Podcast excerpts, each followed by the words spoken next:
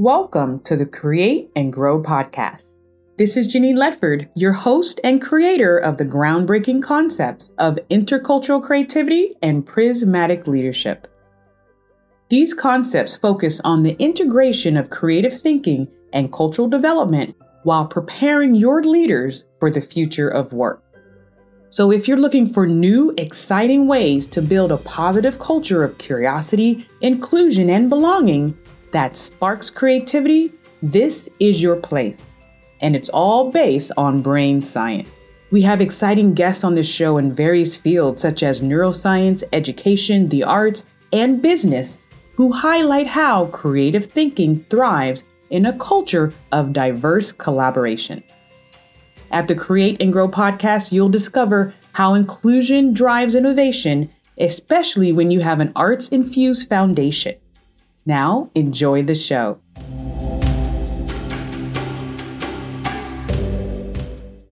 Welcome to the Create and Grow podcast. I am so excited to have you with us yet again about with a wonderful conversation with the top thought leaders around the world. We are out of America now, heading into Canada with some of the top thought leaders to the north of me. I have with me Shakil Choudhury, and he is an award-winning educator and a consultant and author with over 25 years of experience in the field of racial justice, diversity, and inclusion. He coaches executive teams and has worked with thousands of leaders across sectors in Canada and the United States to help improve their equity outcomes. Shakil also facilitates dialogue processes to resolve intergroup conflict, having led projects internationally as well as organizations locally. He is the author of Deep Diversity, a compassionate scientific approach to achieving racial justice written in an accessible storytelling manner. You know, I write my books the same way. We love stories. Your brain loves stories. So this is his book is written in a storytelling manner, and many have called it a breakthrough book on issues of systemic racial discrimination due to its non-judgmental approach that in- integrates human psychology with critical race perspectives. Shakil's most challenging and rewarding management experience, however, involves his two high spirited children repeatedly teaching him the humble lessons of fatherhood. To clear his head during the week, Shakil loves to run the beautiful Ravine Trails near his home in Toronto. Thank you so much for being with us today. Thanks for having me here, Janine. Wonderful, wonderful. So let's just jump right in. There's a lot to talk about. Eh, you know a little bit about my work with intercultural creativity and prismatic leadership. And the reason why I was drawn to your work is a lot of your thinking and framework parallels a lot of why I do what I, am doing in the position that I am. So, first, if you could just give a little bit of more of a background of how you got to be where you are today. Sure. So, professionally, I've been professionally, I'm trained as a middle school teacher and taught middle school, grade seven and eight for a number of years. By passion, however, I've always been involved since my mid 20s in community organizing and specifically racial justice work. And because I'm a teacher, I've been involved in racial justice education for a long time. And eventually, I left the classroom and started doing this work independently. My work comes from more of the harder edge of racial justice work. I've been trained in anti racism and anti oppression work. And why that's important is that the first half dozen years of, of doing my work, both as a community activist and as an organizer and as an educator, resulted in me burning out. And why that's important is that that burning out forced me onto a a healing journey, a journey that continues today. And what it got me to start realizing is that while I'm really interested in helping fix the brokenness in the in the world outside, that there's a relationship in in the fact that I also have to do the inner work and mm-hmm. the heal the broken bits that I carry within that all of us have due to our life experiences. And in doing so, made me start questioning how I was doing my work. And in terms of my work, started altering because I started incorporating the self awareness pieces into racial justice work, emotional intelligence, psychology, eventually neuroscience, trauma therapy, and just doing the work and realizing that that it's really important to show up in our work very much with the Gandhian approach of, you know, be the change you want to see in the world. Mm. So that meant that I have to show up in a different way. I have to show up with compassion. I have to show up having done more of my work in order to help learners learn. And at this point, most of the learners I'm dealing with are inside organizations. I'm working with executive teams, I'm working with managers, I'm working with lawyers, I'm working with healthcare folks, I'm working with all kinds of people at all kinds of different levels. And so I have to show up realizing that this work around racial justice and equity is incredibly emotional. And I'm trying to teach concepts around how to create more justice in the world, how to see patterns inside their organizations and inside themselves while this is really emotional work. In fact, I would argue that this work is 90% emotional and 10% cognitive. And most of our blocks, in terms of creating more justice and equity, there's no shortage of good ideas. Ideas aren't the problem. There's lots of good ideas about how to create more justice. The blocks aren't at, the cognitive level, they're at the emotional level. They're at the level in which our unconscious, our reactivity, our tribal nature, all these different elements, things that are happening well below the radar of our awareness, start coming into play. And so, learning to dance with those and helping people dance with those elements that are within us is the work. And that requires a lot of respect and care. So true, so true. And, and that's really why your work was highlighted to me.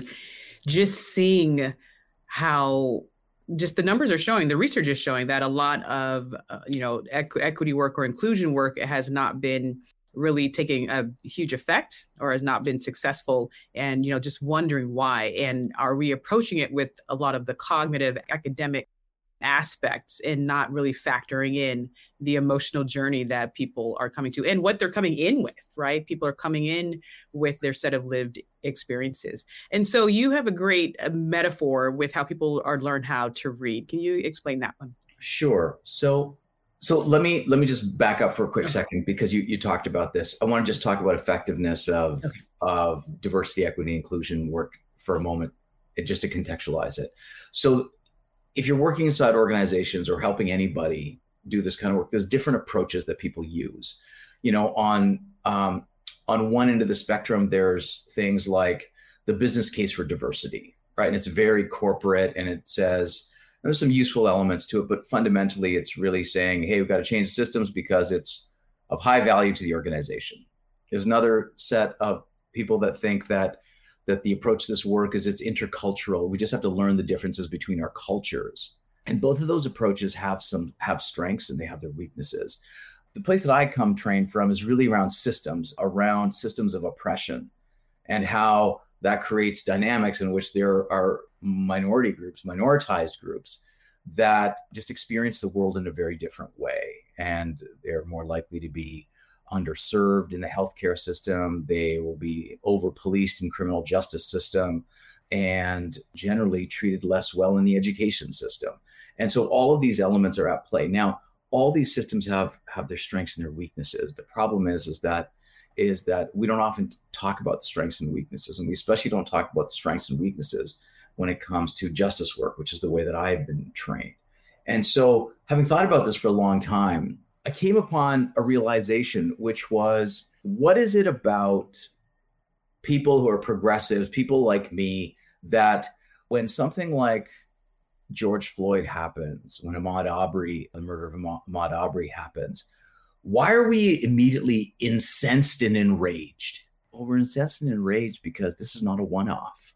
Why are we incensed and enraged when we encounter another story in which students are being suspended at disproportionate rates and that has something to do with actually, in fact, their identity and background rather than their behavior. Why do we get incensed? We get incensed because we know these aren't one offs. We know these are part of patterns, patterns that are alive today and our historical patterns.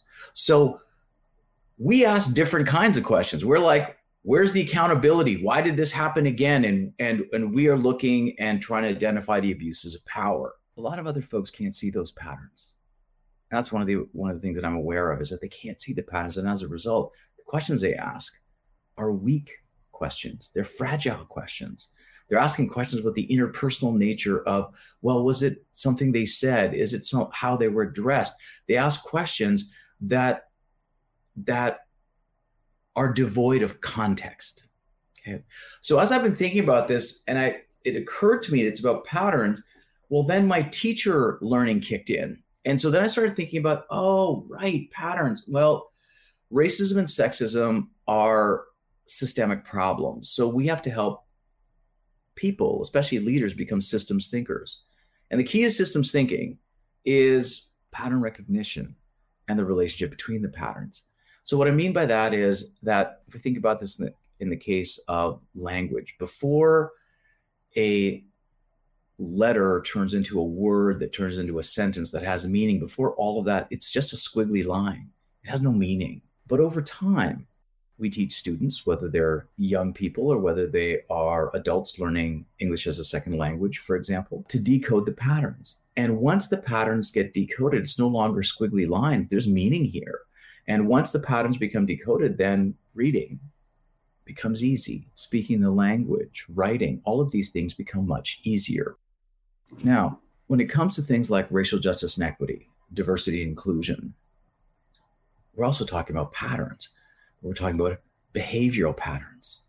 So, for example, if a manager in a workplace does not know that the basic sexist micro pattern of women being interrupted at meetings more than their male counterparts. They don't even know that's a thing.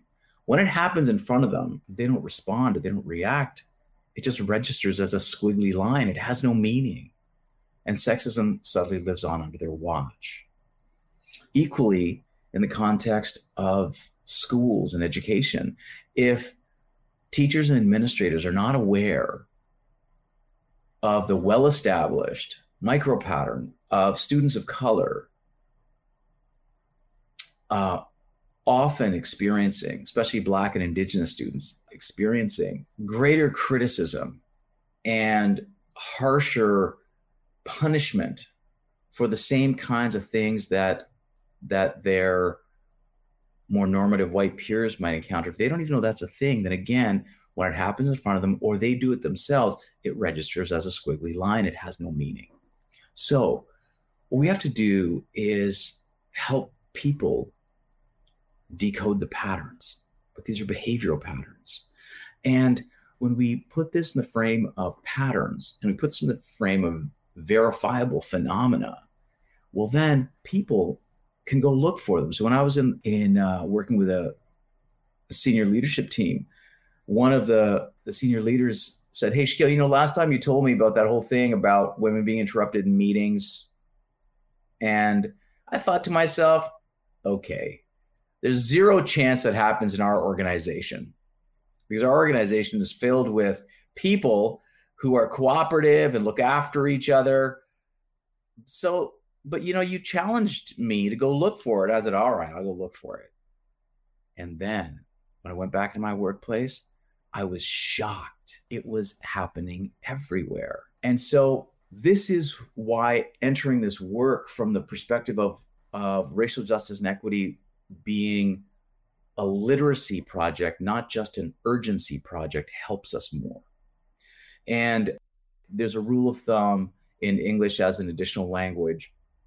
It takes about 360 hours for an adult to learn English as an additional language.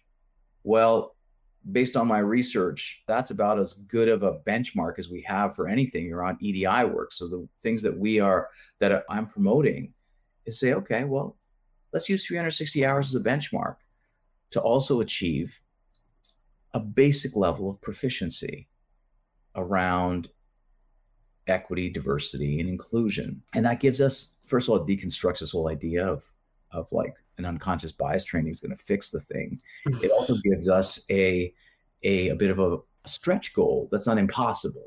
It's like one hour of learning a day for a year or the equivalent of 10 36 hour university courses. That's reasonable, but it helps us start thinking about this work in a very different way and develop a different kind of proficiency and a different kind of uh, literacy that that doesn't exist today for lots and lots of people and lots and lots of organizations. Uh, all that is good. I I want to tap uh, back into just that story that you shared about how the gentleman started seeing it once he became aware of it and intention. I, I do have a, a brain. I travel with the brain. I speak with, with the brain. I love the brain. You should probably get get one too.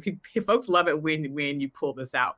But I, I think, you know, I was telling people that I don't think people could do this work, any type of, you know, inclusion work or creativity work, on, coming from from my perspective, without really talking about the brain because this is is it. And what fMRIs are showing us now that we didn't have access to 20 years ago it's just phenomenal. And you can even look at you know there's companies spending billions of dollars for your attention. Mm-hmm. your attention is valuable. It's critical. And i have a podcast with dr michael platt who is a neuroscientist at the wharton business school he's in the business school and in the neuroscience and psychology and anthropology. He has his like his foot in several different areas, which I love because there's that that interdiscipline going on that I really uh, admire.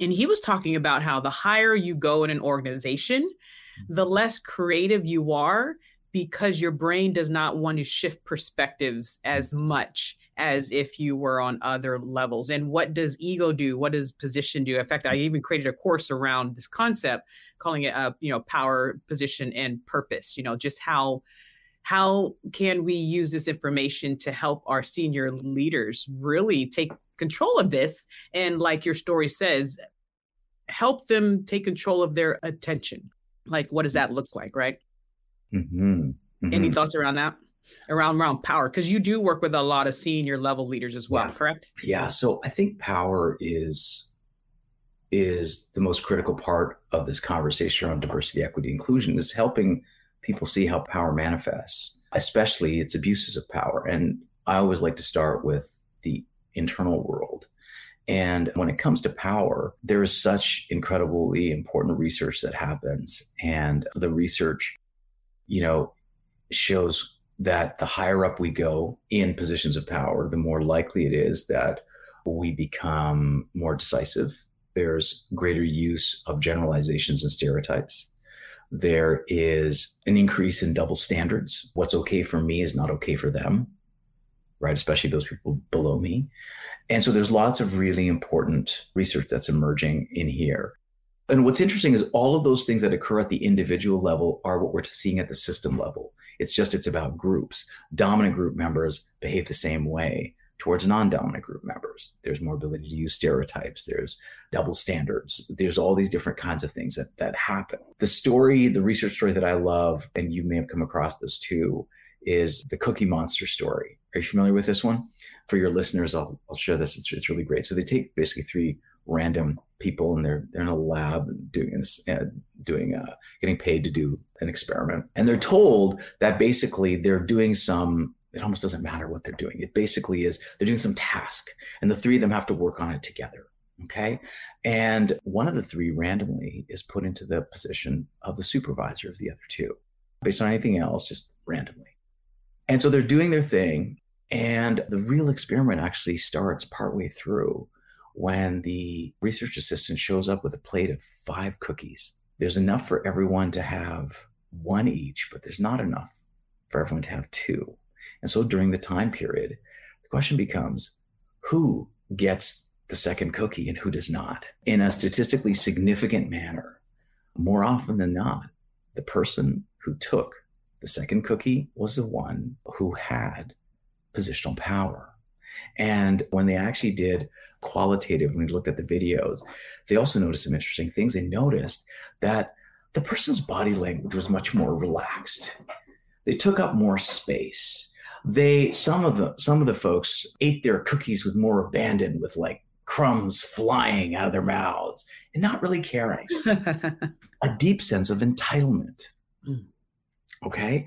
So that happened with a random group of three people and they did that over and over again and found similar kinds of results. Mm-hmm. So it just speaks to this idea that positional power matters. when we're talking about that inside organizations, so when I say to leaders, are like, okay, hello, I do hope at this point, you know, especially you're an executive team, that the higher up you get, the less likely it is people are going to tell you the truth, right?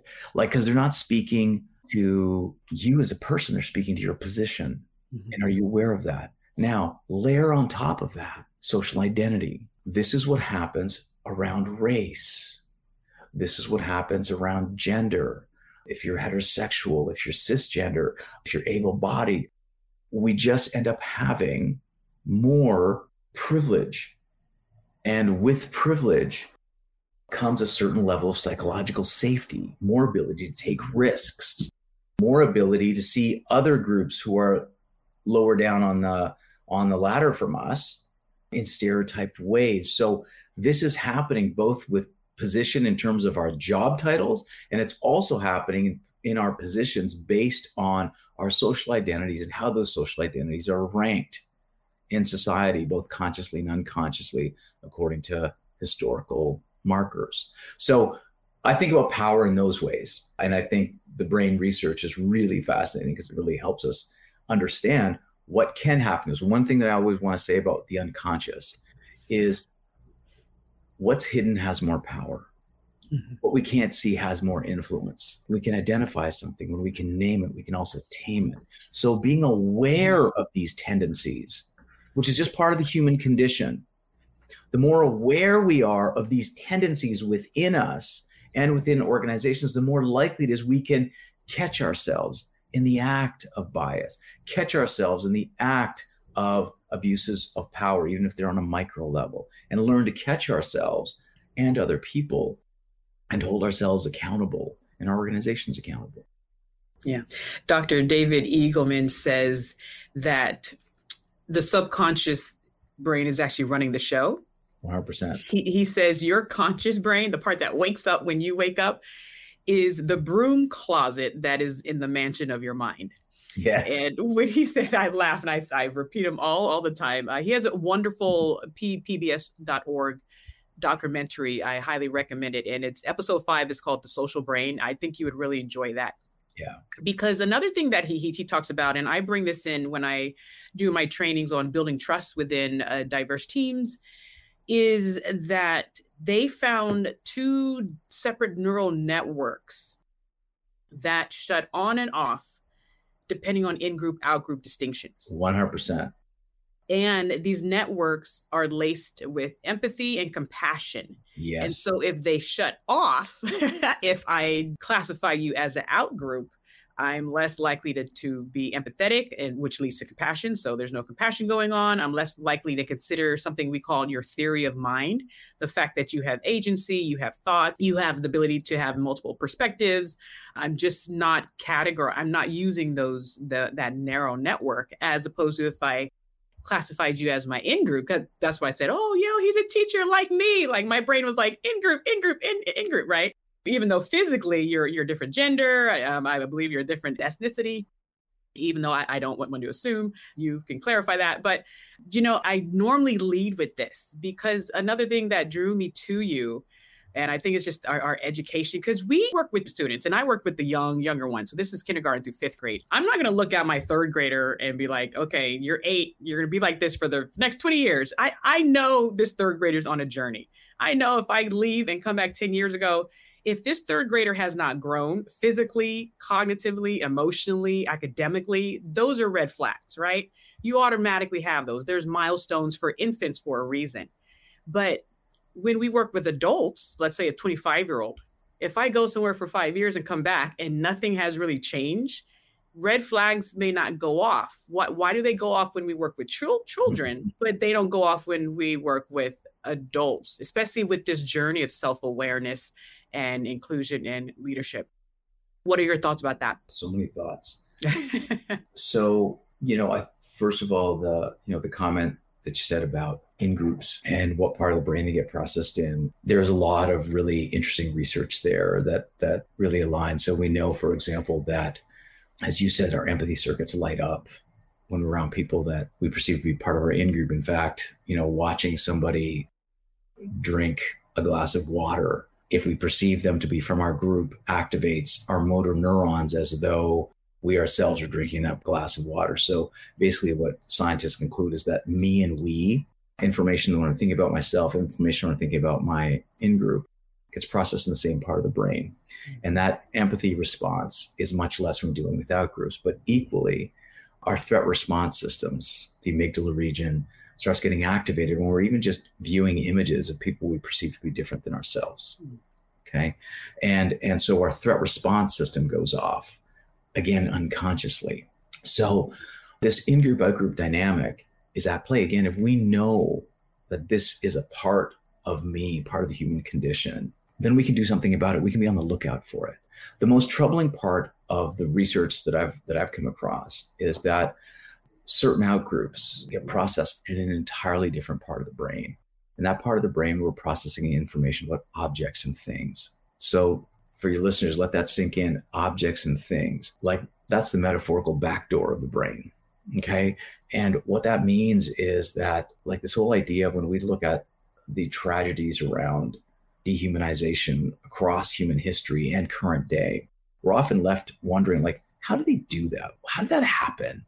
How can people be so savage? You know, post World War II, the question was, what was wrong with the Germans? How could they do, how could the Holocaust happen? And I mean, there's many reasons for that. And there's nothing wrong with the Germans. There's nothing wrong, wrong in the sense of like deviant behavior is not because of deviant humans deviant behaviors because we all carry that potential within. Yeah. Yeah. That ability to dehumanize is within us all. And so when I think about this, I think about, okay, well, think about a dehumanization as a dial that goes from like zero to 100%. And when we're thinking about dehumanization at the 90 to 100%, we're talking about genocide. We're talking about ethnic cleansing. People have gone to that scale. But I'm like, okay, while most people can't in their day to day life relate to that, let's bring that dial back what does it look like if you dehumanize by 10%? What does it look like if you dehumanize by 1%? Okay. And so the 1% dehumanization is something we do on a day to day basis. If we're not aware of it, what I invite people to do is, is we can dehumanize by 1% by when we are more uncaring, more curt, more cynical, more critical, more judgmental, towards particular groups of people. And so I always say, ask the courageous question about identity. Don't ask if identity is at play. Instead, ask when, where, how, and why is identity getting activated. And that point is the 1% dehumanization. We can learn to catch that within ourselves. And for some people, I'm also like, people are, especially progressive, they're like, when I'm talking about this, they're often like, oh my gosh, yeah, that dehumanization, I know exactly who you're talking about and the implication is but it's not me and i'm like oh yeah okay well how do you think about people who are on the other end of the political spectrum from you do you see them as threats you see them as a blob because yeah. that's how dehumanization wiring at yeah. play right? and even even something that not a psychologist but psychology that was my field of study so i'm always doing these like mini experiments in my own own home, especially when you have these little humans in your own home. You, you can run like little experiments. And and so after watching that PBS special with Dr. David Eagleman out of Stanford, he talked exactly about that. And if there's any brain nerds out there, the part of the brain that he's referring to is your medial prefrontal cortex, which calms down when you are observing people from the out group, people from your in group or your loved ones is more active. And what he said is, you know, if you're even walking past someone who's on the street, someone who's experiencing homelessness and you mm. just don't see it, right. that is there. And my family and I, that's actually one of the areas that my, my company supports is organizations feeding those who are food insecure and experiencing homelessness. And so we have these things called blessing bags in our car, just, you know, in case we're, we're at a stop sign and, and we, we see someone. And just doing that right? Because we're all about you it seems like you and i are all, all about yeah these there's abstract terms and everything but what does this look like on the day to day? Like how do we walk this out? And so even by having these bags in my car, just, you know, water, socks, just, you know, snacks and stuff. It opened my mind map. It opened my visual field. Like now I'm more aware because I have things to literally give right. this group that my mind would normally automatically put in an out out group. Right. And then I have my son, he's five now. And how, how old are your kids? They are nine and 11. Okay, I have to get your address because we have to send you our books. My son and I, uh, we co-write books together about this stuff in the brain and being creative. And I'm in the car with him. He's and we call them diamond friends because because you know I'm trying to see if I can change my brain to say how can I look at everyone and ask the question, how do you shine? You know, mm-hmm. like where's your where's where are your diamond qualities? Mm-hmm. Even if you're on the street mm-hmm. in a tent, like my son has, we've spoken to everyone, and my son has spoken to the mayor of our city and helped pass out blessing bags. So the cool thing was like he is looking out for them himself it's in his mm. visual field. Hey, hey, mom, I think there's a diamond friend over there. Do we have any bags to to, to give? Mm. And that that it, and that wasn't me. It, that was a big aha moment because just by him being in my sphere of this is something that our family believes in, we we do. It's altering his brain to say this is important to me. So yeah, mm, that's beautiful. What it makes me also think of is that there's lots of. I mean, what you're doing is a great is a great practical strategy mm-hmm. of actually doing, like physically doing, and also cognitively doing, because in order to do the physical giving, you're also expanding your cognitive field. There's also interesting research that comes out around, you know, our tendency towards dehumanization is automatic, but it's not impervious. And in fact, we can humanize people. Uh, and according to the research, especially on bias, you want to tackle your negative biases, the key to it is asking a simple question like, I wonder if they like carrots, right? The carrot strategy is interesting because basically what we're doing is we're individuating them. So our brain mm-hmm. just as easily moves people out of the dehumanization category by simply asking the question that makes them an individual, individuates them. Okay. So asking the question, an extension of do they like carrots? I wonder where they lived when they were a child. Mm-hmm. I wonder how many siblings they had, or whether they were an only child. I wonder, and as we start wondering, that activates a different part that humanizes. So, so just as easy as our brain can deconstruct and put people into these categories, we can just as, as easily expand the circle of we. Mm-hmm. So, I mean, when people start realizing the, some of the brain stuff that's at play, the automatic nature of it, and how easily we can outgroup people and dehumanize people, people start getting overwhelmed and like, oh my. God, I got to deal with injustice and I got to deal with all this stuff inside me as well. Like now people are getting paralyzed. I'm like, whoa, hang on, hang on, hang on, wait, wait a second. Remember, we've been expanding the circle of we for a very long time. Mm-hmm. As there was slavery, there was anti-slavery movements. There was women's suffrage and the right to vote. They didn't have fancy understanding of neuroscience. They were expanding the circle of we human rights and civil rights, same sex marriage, trans rights. All of these are expanding the circle of we, right?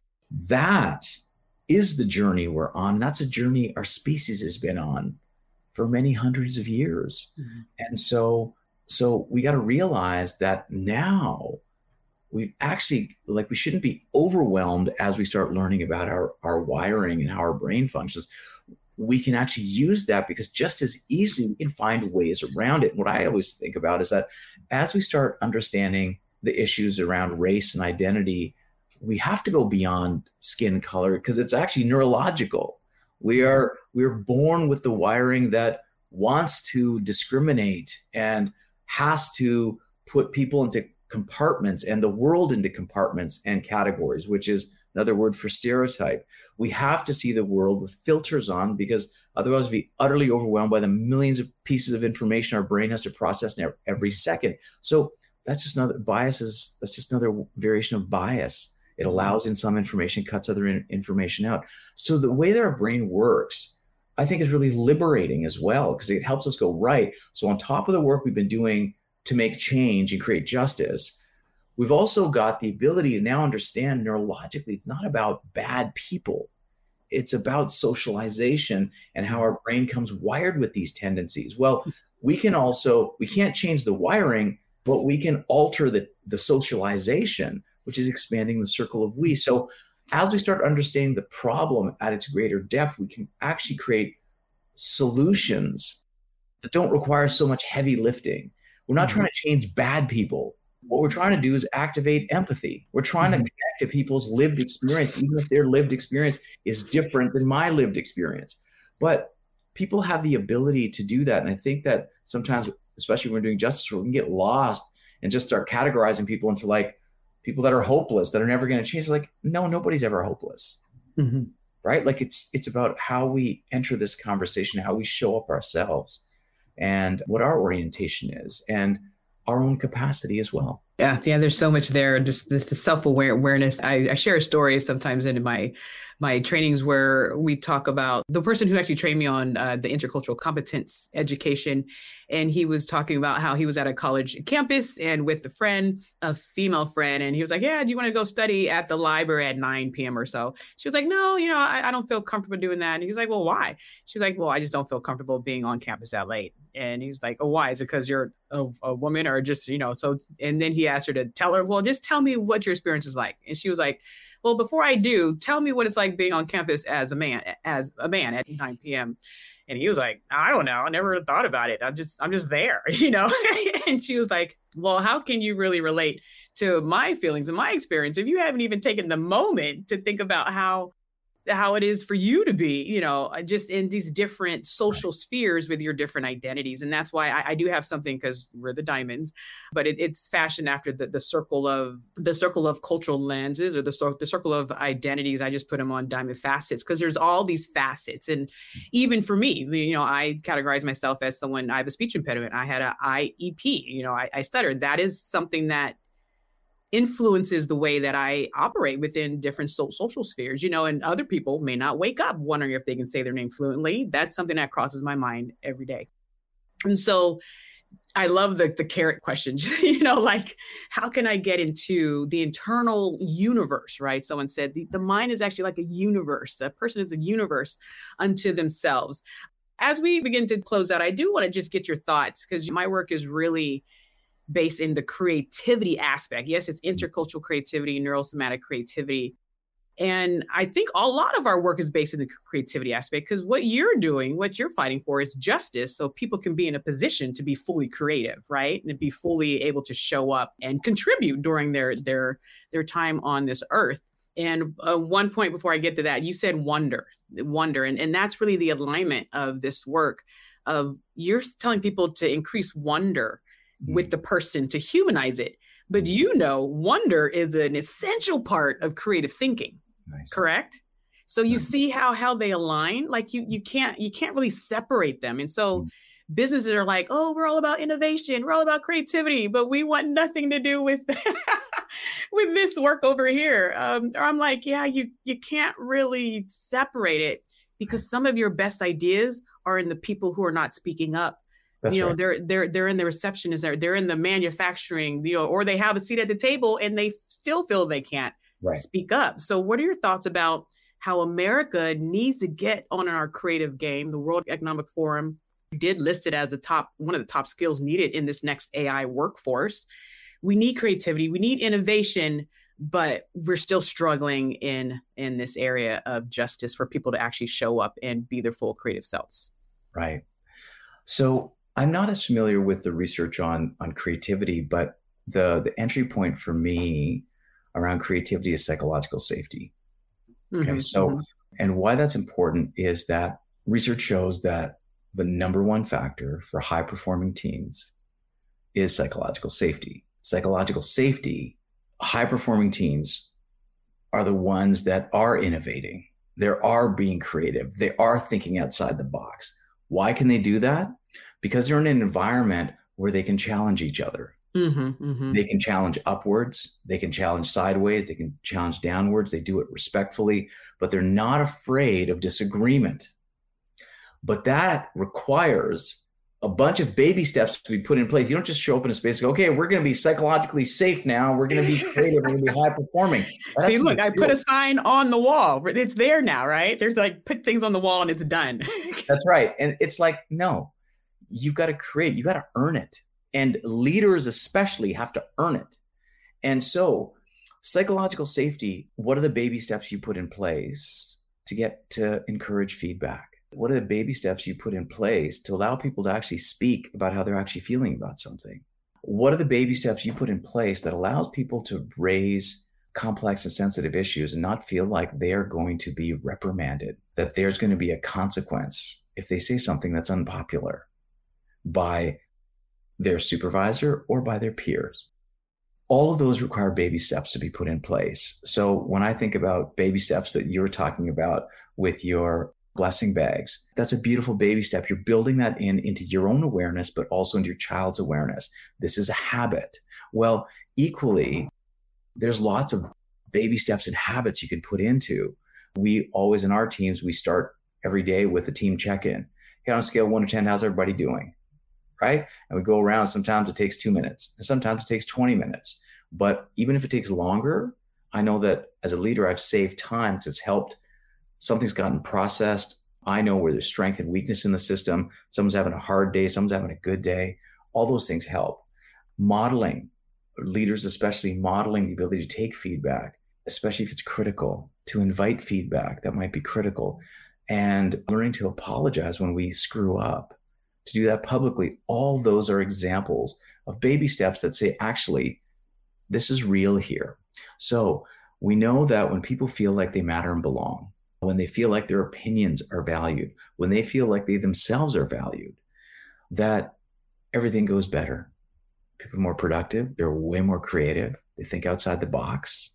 That's what all the research shows. They're more resilient when there's setbacks. There's fewer sick days because people don't need them as much. There's lower rates of absenteeism.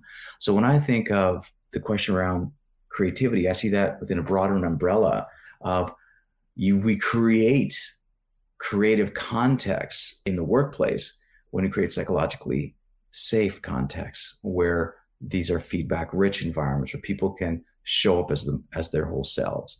And when we can do that, we're then able to access those voices that might otherwise not say what they want to say, those ideas that might not have been heard the first time around, that we invite those into the space.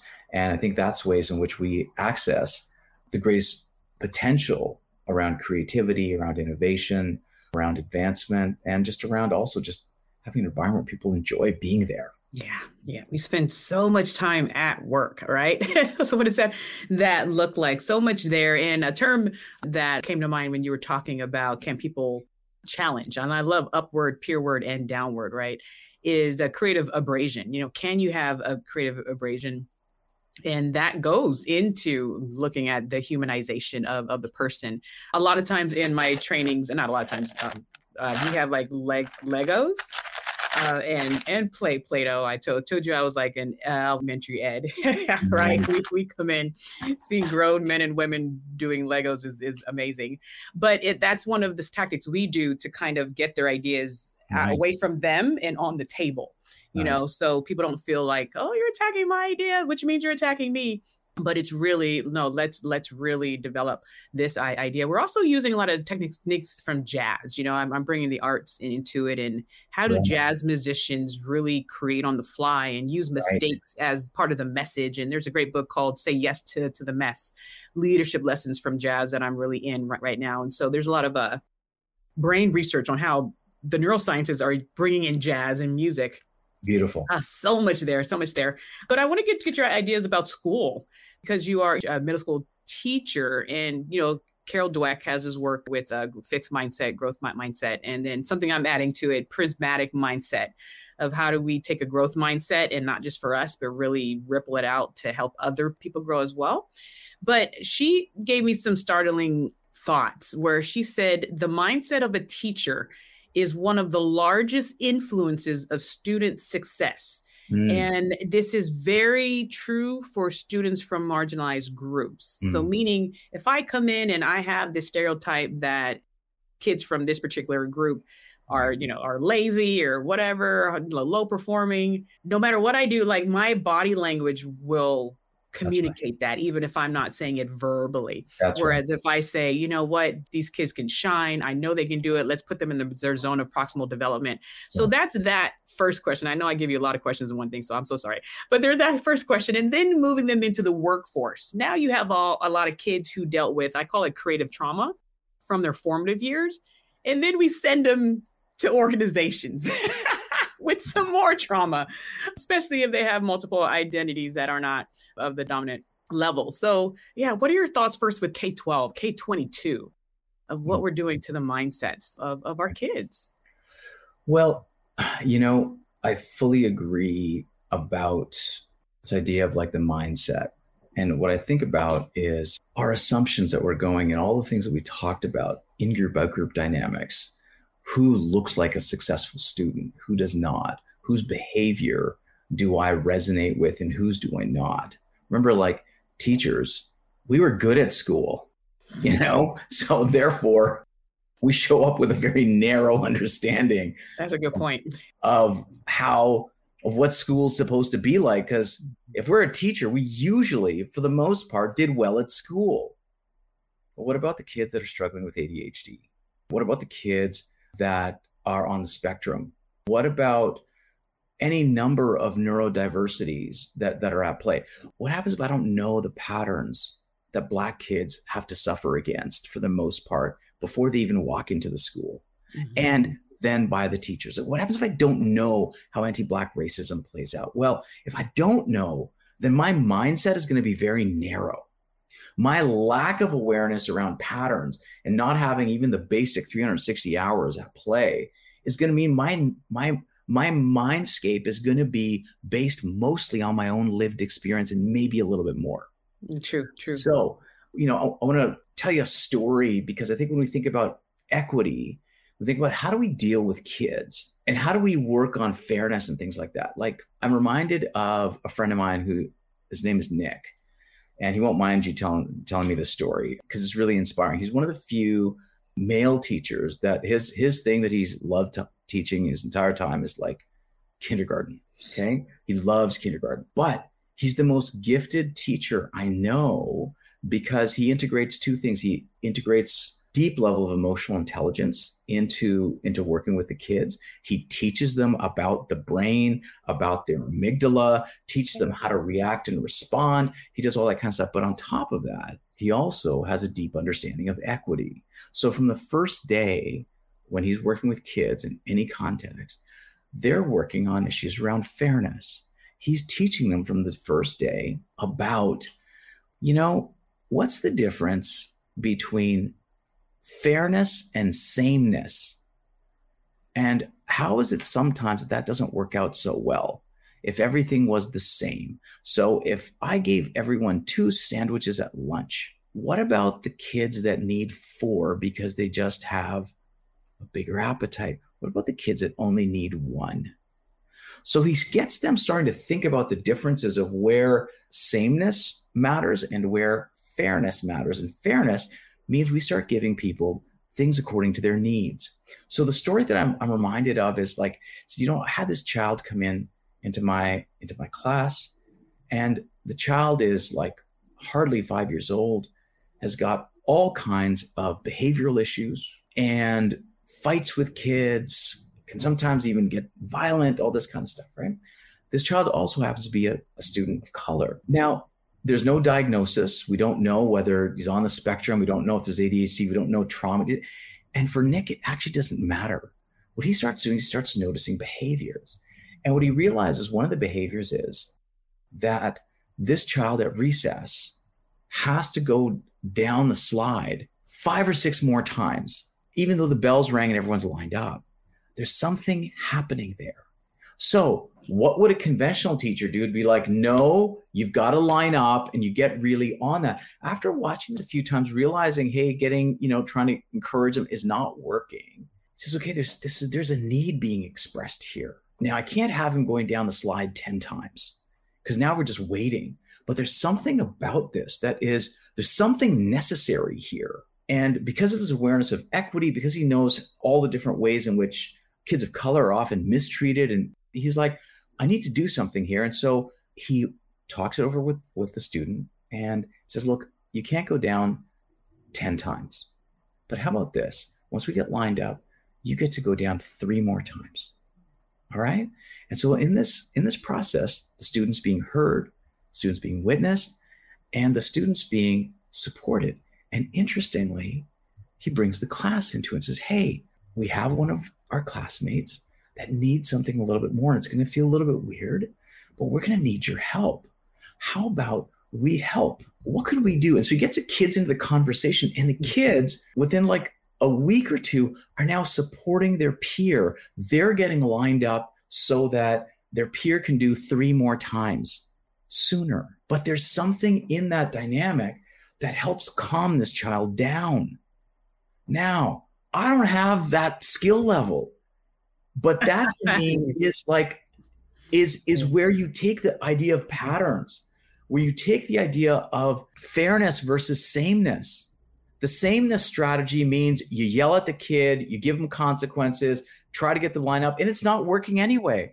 And because of his ability, and that's just one example of so many examples, Nick ends up being one of those teachers, and he's also a teacher of color, where the toughest, the kids that are struggling the most, immediately find respite. They find connection in a place in a system where they're mostly feeling disconnected. And there's no child he hasn't ever been able to work with mm-hmm. in that process because he brings that pattern awareness in, because he brings that recognition of emotions and knowing that stuff's going on. He doesn't need a diagnosis. He's looking at behavior and he has a deep understanding of everything's not rational, but we can't approach everything rationally. Yeah. And and so finding finding the way to supporting what a child needs. Now that child is actually performing in class. Mm-hmm. The child's struggles with their peers has gone down. The child is not blowing up.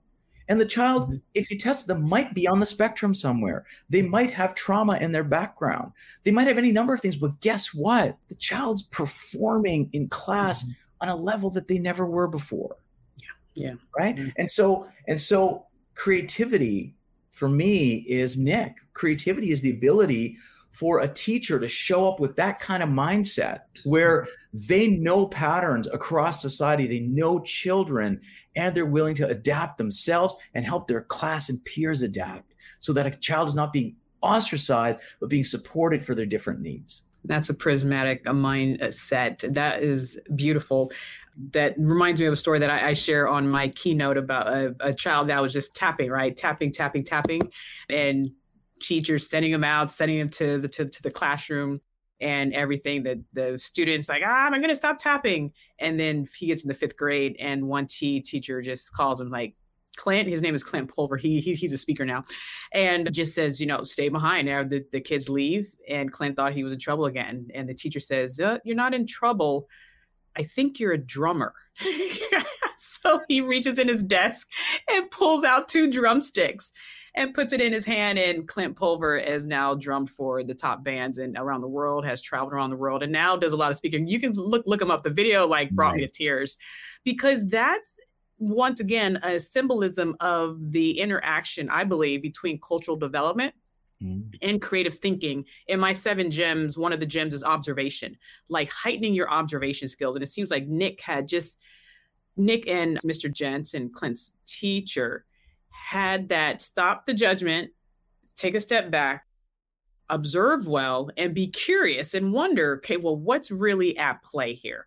Mm. And great teachers do that, great leaders do that. We're calling them prismatic leaders, where they can they can really pull out the hidden gifts and they take the time to do that. And that's a skill that we're going to need in this BANI environment, B A N I, brittle, anxious, nonlinear, and incomprehensible, right? It's that new business term mm. that people are throwing out, especially with AI and them doing all the rational stuff.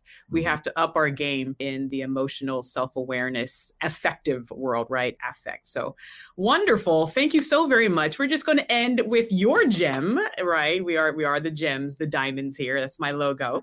And you're just a wealth of information. People can definitely go check you out. I'll have all your your links. But what is one gem that you would like to leave us with today? For some reason I'm I'm taught I'm thinking about something that was an old Hindu proverb taught to me by my father. We do not see things as they are. We see things as we are. And that's very true. And now we have the neuroscience to back that up, right? So wonderful. So this was a real pleasure. Thank you. Thank you so much. And any particular place that you would love people to go to directly if they wanted to connect with with you. I do see you are very active on LinkedIn and I'm following you, learning from you. So now you're one of my mentors as well. Oh, thank you. Sure. I mean, the easiest place to track me down is also through our organization, animaleadership.com. A N I M A leadership.com. And, and you can find me on lots of social media channels at Shakil Writes. Wonderful. Thank you so much. Thank you to our audience for joining us. And don't forget to shine bright like a diamond. You are creative, and we are waiting. The world is waiting for your creativity. Thanks so much. Thank you so much for joining us at the Create and Grow podcast. We hope that you obtain some amazing gems and are able to learn the various ways you are creative and how we can be more creative when we work together. If you wish to learn more about our organizational training programs and professional development for companies, organizations, schools, and districts, visit caffestrategies.com. That's C A F F E strategies.com. This is where we have amazing keynote speakers and certified facilitators on board to help your organization learn how to develop leaders with the unique prismatic leadership method. We also have groundbreaking book titles in our online bookstore that lay out the seven gems of intercultural creativity, as well as our inner child books that inspire the innate creative ability of our little ones and you too. Our team thanks you once again for joining us on the Create and Grow podcast. And remember to shine bright like a diamond. See you next time.